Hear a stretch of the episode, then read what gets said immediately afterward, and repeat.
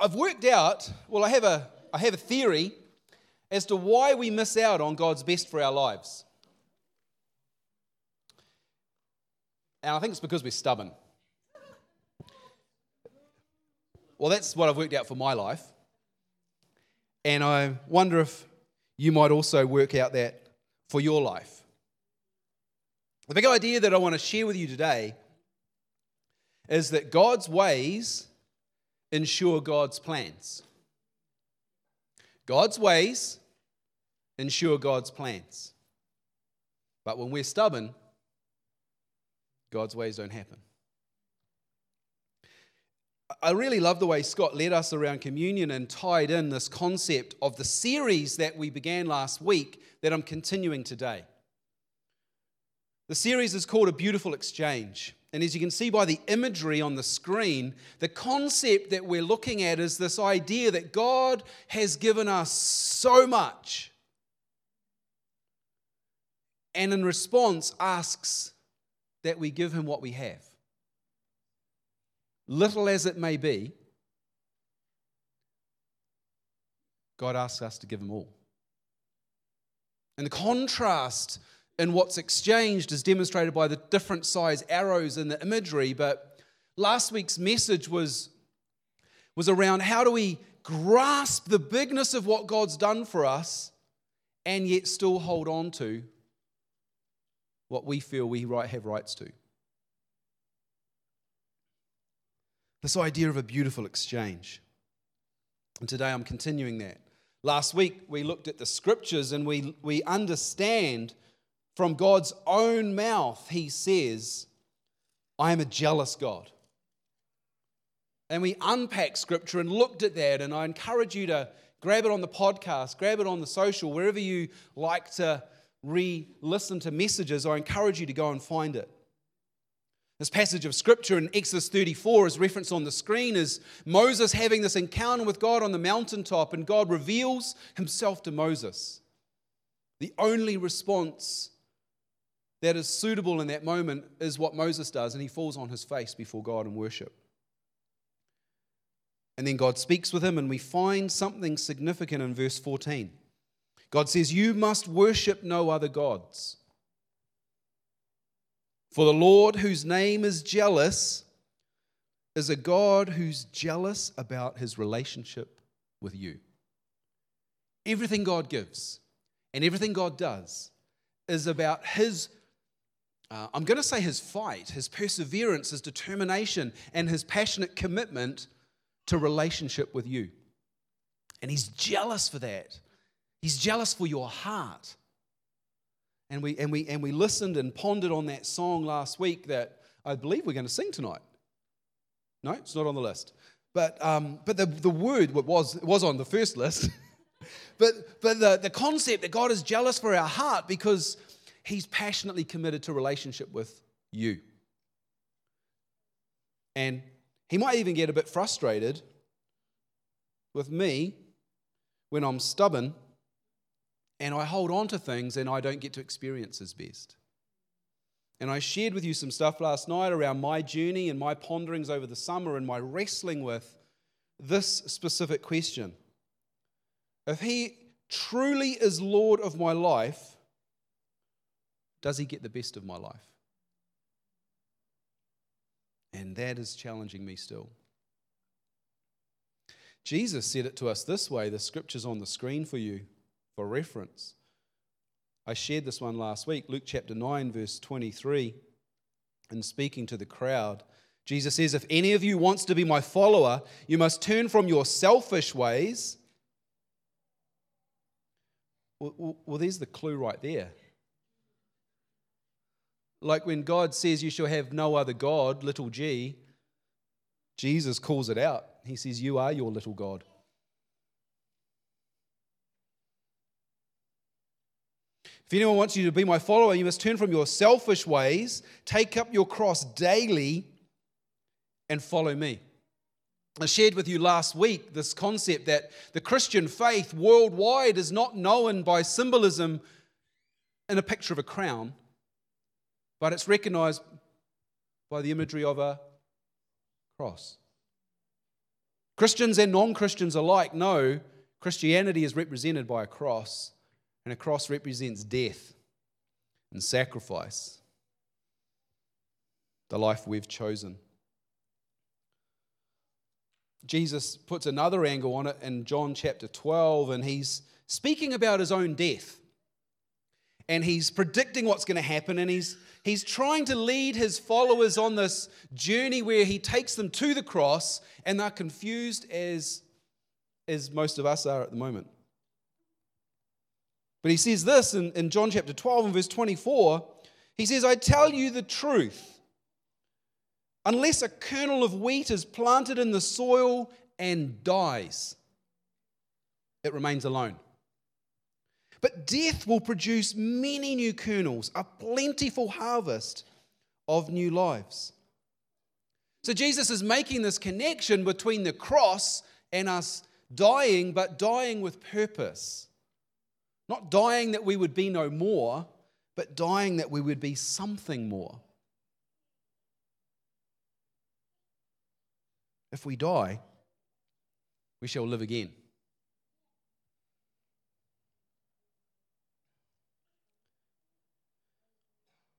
Lately, I feel like I've been dying.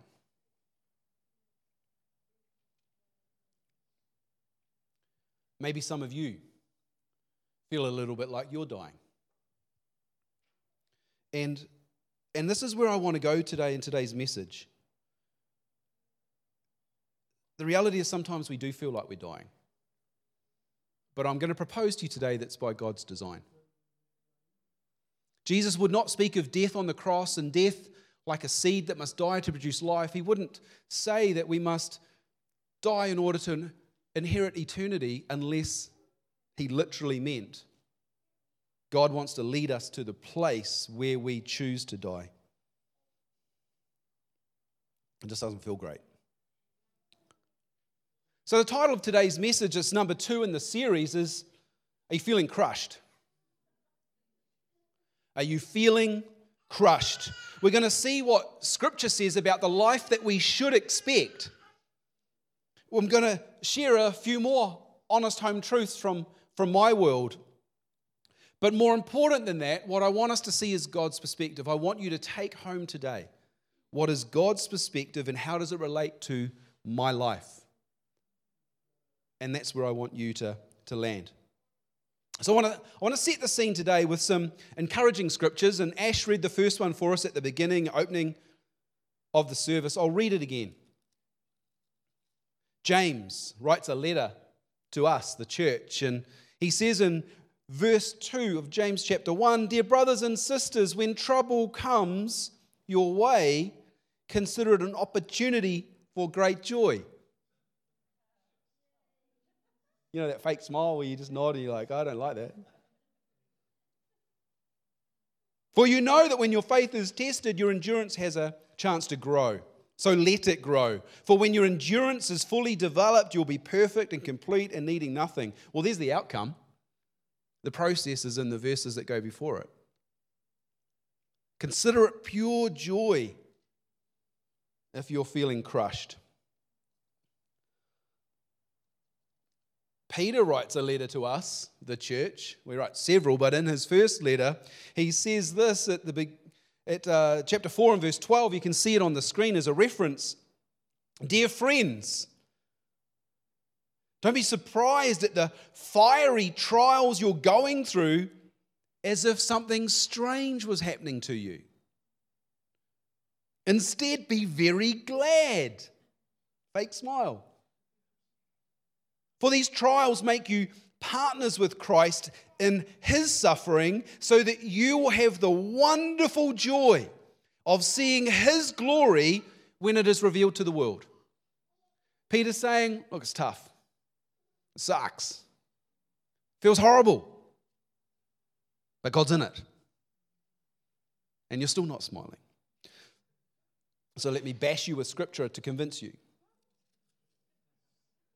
That was a joke. Okay, let's look at Philippians. Paul writes a letter to the church in Philippi and to us also. My favorite passage of scripture, I think, out of all my favorites. And he says in verse 10, Philippians 3, verse 10, at the, and we looked at this last week a little bit, but this is the landing point. Paul says here, I want to know. The Apostle Paul knocked off his donkey, spent time with Jesus after Jesus was dead, comes back from a place where he persecuted the church, and now God says, build the church. And he says this I want to know Christ. The most important thing in all of his life, he says, I want to know Christ and experience the mighty power that raised him from the dead. Man, I've quoted that. I want to see that in healing. I want to see it in miracles. I want to see it in, in the church bursting out of its sluggish state and changing this nation. I want to see the power that raised Christ from the dead because the same power that raised Christ from the dead lives in every single one of us. And then we read the second half of the verse. I want to suffer with him, sharing in his death. You didn't have to stop smiling. That's part of it. That's what God wants. It's what Paul came to realize, and it's what we as the church need to understand. Essentially, we must die. And in that, I'm pondering. And God giving me His very best in order that I might live. Am I truly willing to die? Am I truly willing to give Him my best? This next passage I'm going to linger on today. I'm going to start here and I'm going to come back to it. And I'm going to unpack it a lot more next time I share with you. Today, I want us to understand the why behind the crushing.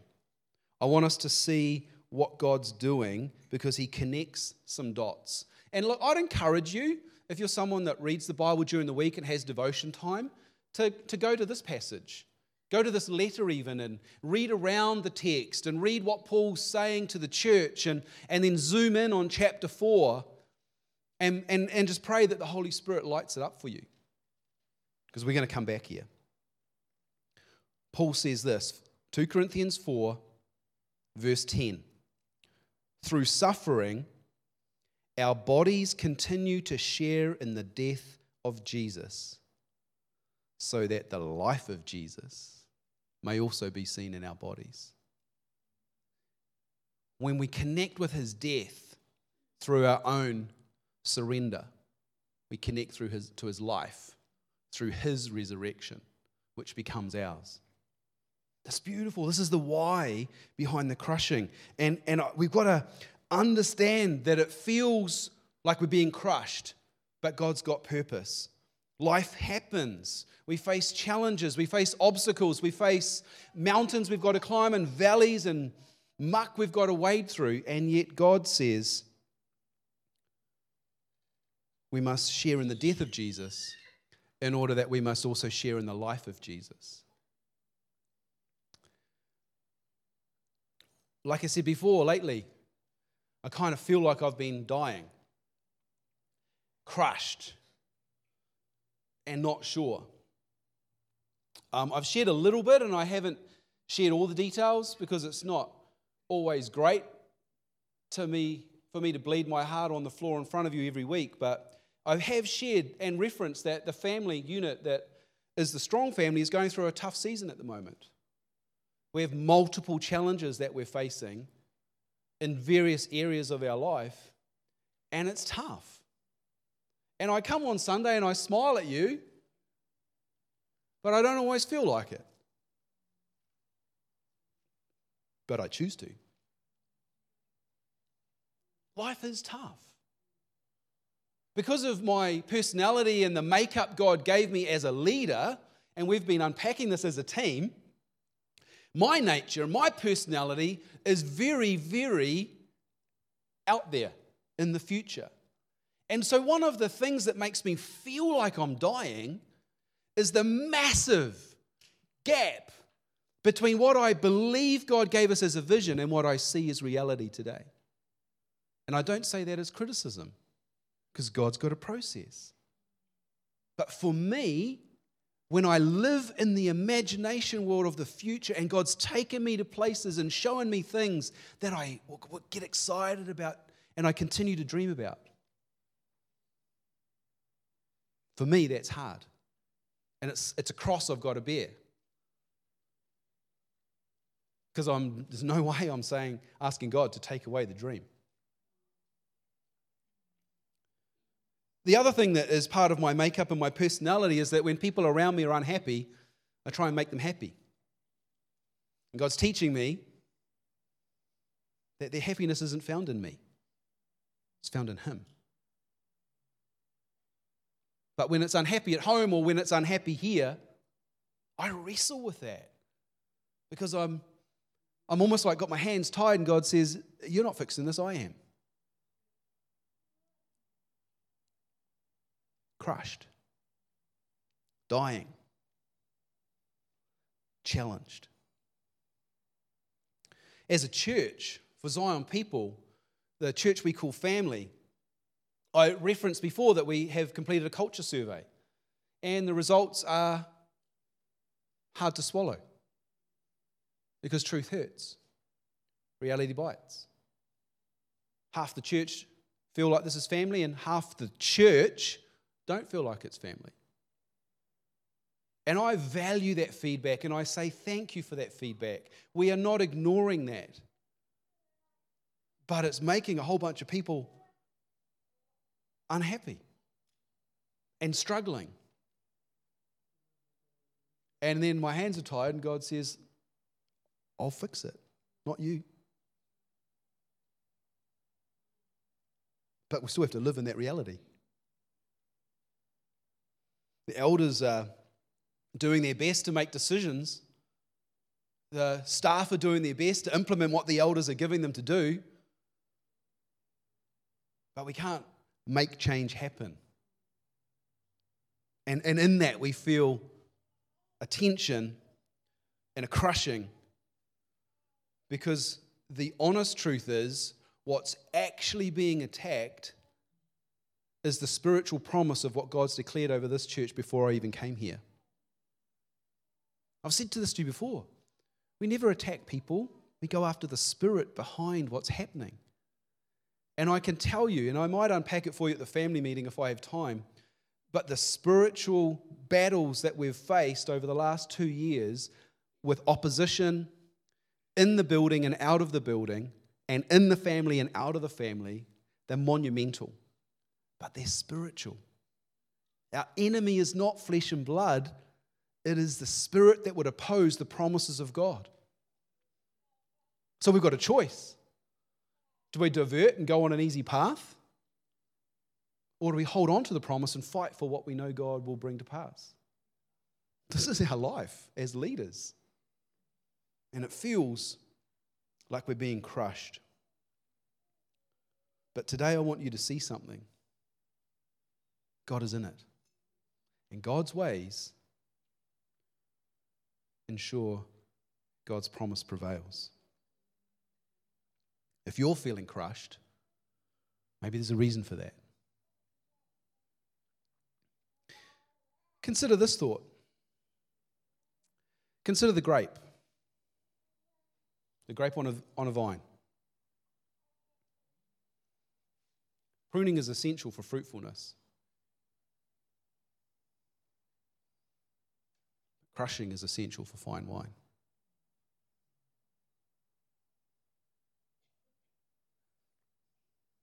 It's God's perspective in the crushing.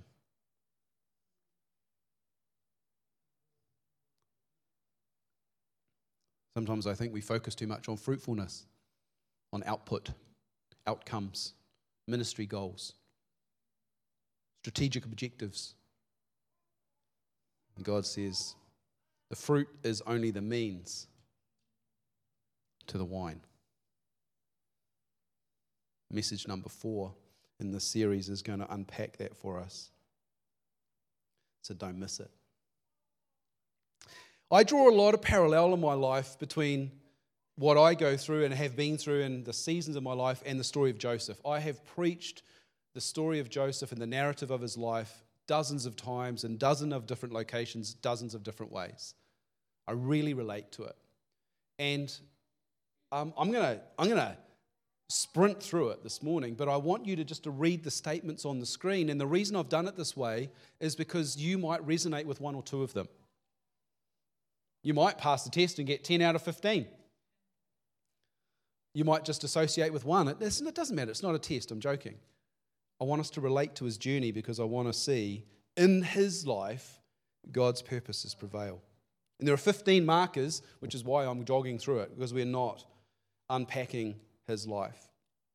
Beginning of Genesis 37, if you look at verse 3, you'll notice that Joseph was favored and blessed by his father. He was the special son, got the special coat, got the special favor, so much so that his brothers despised him for it. And you can read that in the beginning of Genesis 37 in verse 4. Joseph was despised by those who were closest to him. God doesn't worry about that, and God gives special dreams and promises to Joseph, which you read about in the scriptures in verse 5 through 7. Joseph has a dream that God gave him, and he holds on to it despite the opposition. Again, his brothers hate him. So much so, number four is that he gets threats of death. He actually gets the curse of death spoken over him. Here comes the dreamer. Let's kill him. And let's tell our father that a wild animal, animal killed him. Didn't happen that way. Someone stepped in. But he did have his identity stolen from him. And in verse 23 and 24, you can see his brother's scheme to steal the special coat that set him apart and gave him that mantle as a dreamer and a favored son of God. They stole it from him. And some people, sometimes in seasons of their life, feel that their identity is stolen. If you read the story, you'll notice that Joseph was given over into slavery.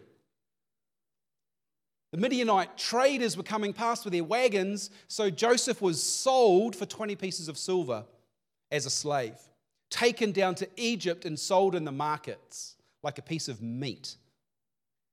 But he was a slave. And I want you to know this a slave has no rights and no inheritance. But he wasn't born a slave.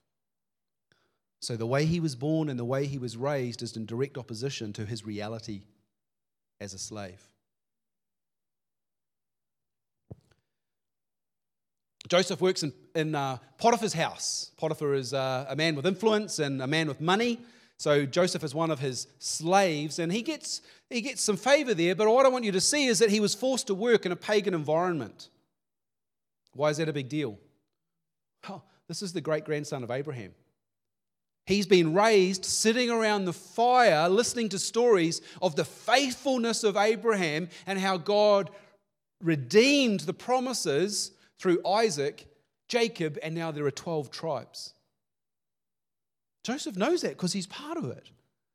And here he is living in a house that worships dogs, the moon, anything that moves, and he's got to submit himself to that rulership, and yet he chooses to. This would have been despicable for a Hebrew man. He's out of control of the environment around him. And yet, in that, his attitude of excellence leads to promotion. He served Potiphar so well that Potiphar says, Well, surely the favor of God is on you. Let me promote you to a place of influence. Regardless of his circumstance, Joseph has an attitude of excellence. He has an unfortunate run in with Potiphar's wife.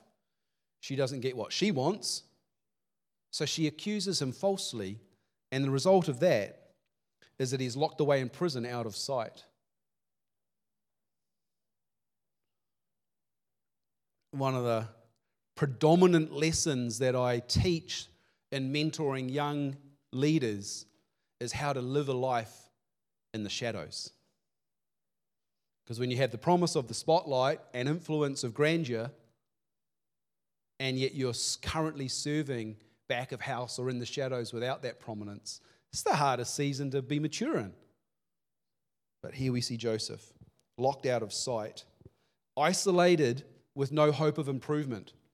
This wasn't like a five year term he had in prison, he was there for good. Even in the prison, he's able to serve others. Two men have dreams, and he says, Well, it's not my business to do this, but God interpret dreams. Let me tell you about it. So, even in the prison, he's using his gifts and the grace on his life, and yet he's not acknowledged. He's forgotten about. Sometimes we feel stink and crushed because we serve and serve and serve, and no one ever says thank you. That'll crush anyone. But often God's in it. They promise to deliver Joseph out of his prison. He says, When I stand before the king, I will bear witness to you and I will get you out of prison. And what happens? A cupbearer forgets.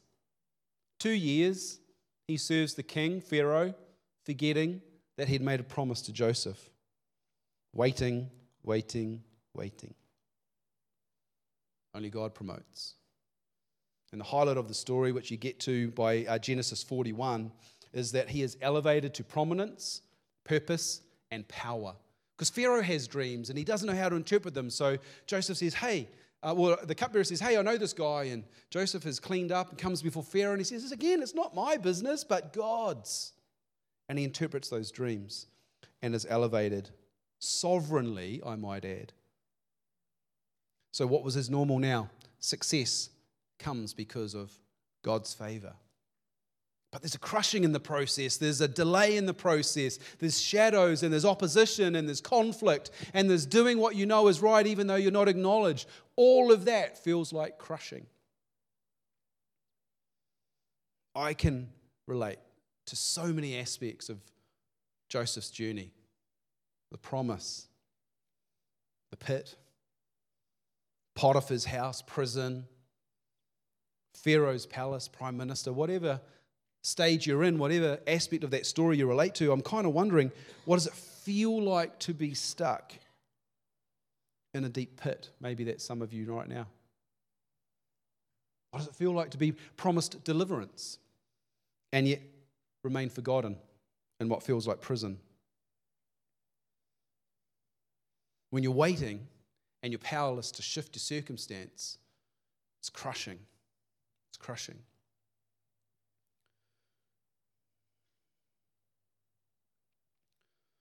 friend of ours and many of you, Vicky, shared this Facebook post this morning. I'm just going to read it.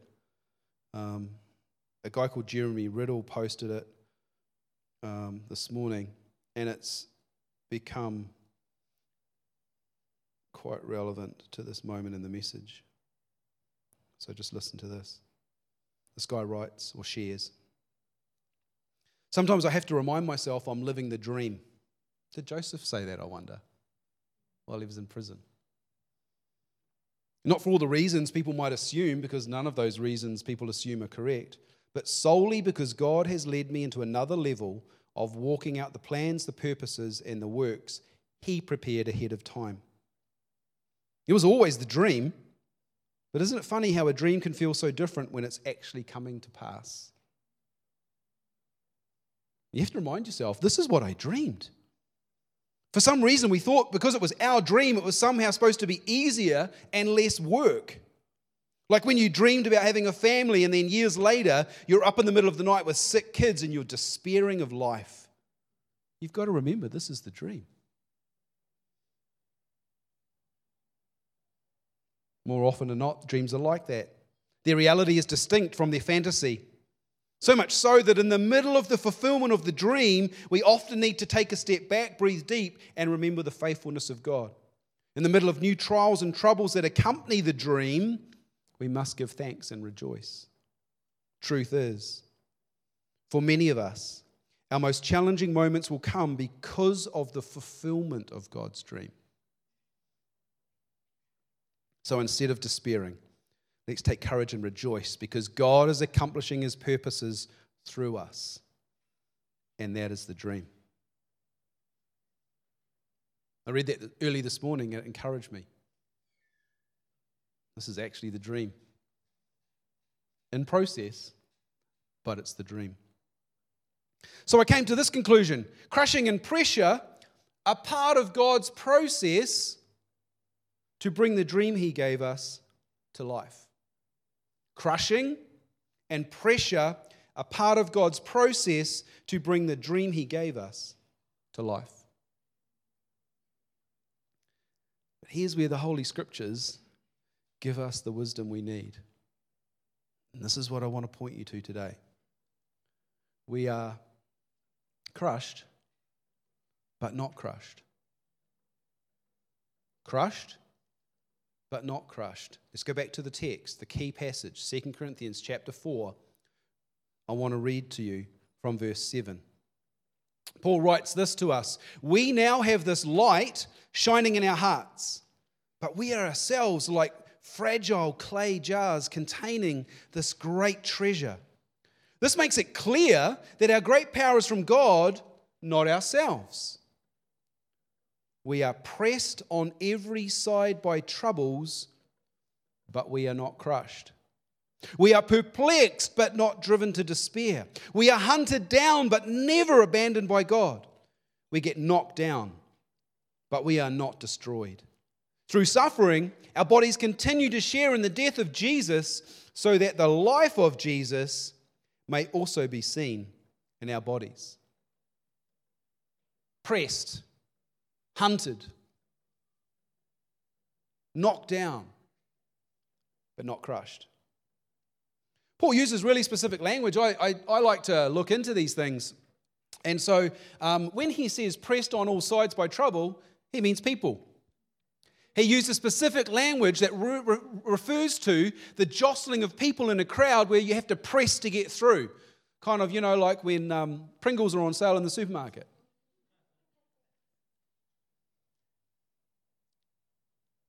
pressed on all sides. It's the same language. I think it's ironic the translators have translated this in some to say we're pressed on all sides by people. Maybe you feel like people are pressing their troubles on you. The second phrase he uses is perplexed, which means puzzled or challenged. How many of you have ever asked God a question that starts with why? Why? God, why? Why is this happening? Why did you do that? Why did they do that? Why can't I do this? Why did you say that? Perplexed. God does not bow to your why. He's God. It also means confused in the terms that we can't quite grasp the scripture. And Paul uses language that references that when Jesus says, Some of you won't understand the principles of the kingdom. Oh, man, I get that when I read the Bible. And I'm like, whoa. Confused by that. I'm puzzled, perplexed. The reality is, there are some things we just will not understand the side of eternity. but we're not driven to despair. You know what the key here is? Even if you don't know the why, you have to have peace and faith in Him who does. You having your why question answered isn't important to God. Paul says we're hunted down, we're pursued, and we're persecuted. Well, Paul knows exactly what he's talking about there because that's what he had as a job description. As a Pharisee, he would chase after Christians who professed faith in Jesus Christ and he'd kill them. Acts chapter 7, when Stephen is stoned by the Pharisees, Paul's standing there holding their coats, cheering them on. So he knows what it means to be hunted for what we believe. But look at this we are hunted down, but we are never abandoned by God. I, um, I am so blessed in the opportunities I get to sit with people and help them find healing and freedom. And in the last couple of weeks, I've had just uh, moments of encounter with people where I've had a front row seat to watch what God does to lead them out of some kind of struggle or bondage into His freedom. And there's one question that I'll sometimes use to help bring peace into a room where there's anxiety. And I'm giving it to you because you might like to take it home in your pocket. When you're not sure about where God is, then ask Him this question Shut your eyes and ask God this question God, would you show me a picture of where you are in this situation? Would you show me how near you are to me right now? And in the midst of challenge and opposition or being hunted down and persecuted, you will realize in the worst moment, God never abandoned you. Because He'll show you how near He is to you. He's not always stopping what's going on, because there's purpose in God's plans. But He's not abandoning you. And the enemy would have you believe that God abandoned you. And it's just not true. So if you're feeling abandoned, ask God that question God, would you show me a picture of where you are in this situation, would you show me how close you are to me right now? And finally, the fourth thing is Paul says, Look, we're knocked down, but we're not destroyed. Once in his life, he was literally hit with so many stones that they thought he was dead. The Jews used to pick up rocks if they thought someone wasn't uh, holy or saying the right things, they were blaspheming God, and they would throw these rocks at them until they dropped to the ground and they'd leave them to die. And that happened to Paul. He knows what it feels like to be knocked down.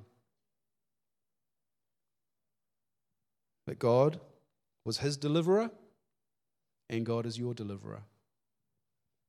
Though we get knocked down, though we feel like we're knocked down, we must understand God is always with us.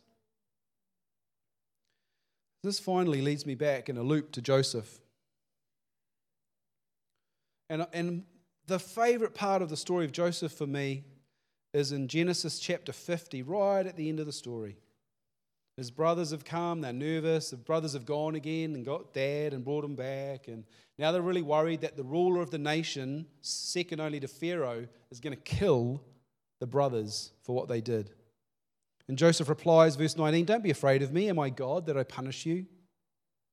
Verse 20 of Genesis 50. You intended to harm me, but God intended it all for good. He brought me to this position so I could save the lives of his people. Even in the crushing, God's got purpose. Even in the pain and the, the persecution, even in getting knocked down or, or being puzzled, if we accept that God is at work in our lives, we must accept that our circumstances are working for His good. We must accept that. Because anything short of that is going to divert God's purpose. Like, how many times, oh, I don't know if you want to, um, how many times have I prayed, God, just get me off this bus? I want to get off. He's like, but we haven't reached the destination. I know, I know. But I don't know if I can handle it. Jesus in the Garden of Gethsemane is praying in despair, knowing what is coming to him the next day. It's Thursday evening, and he's praying, Father, take this cup of suffering from me.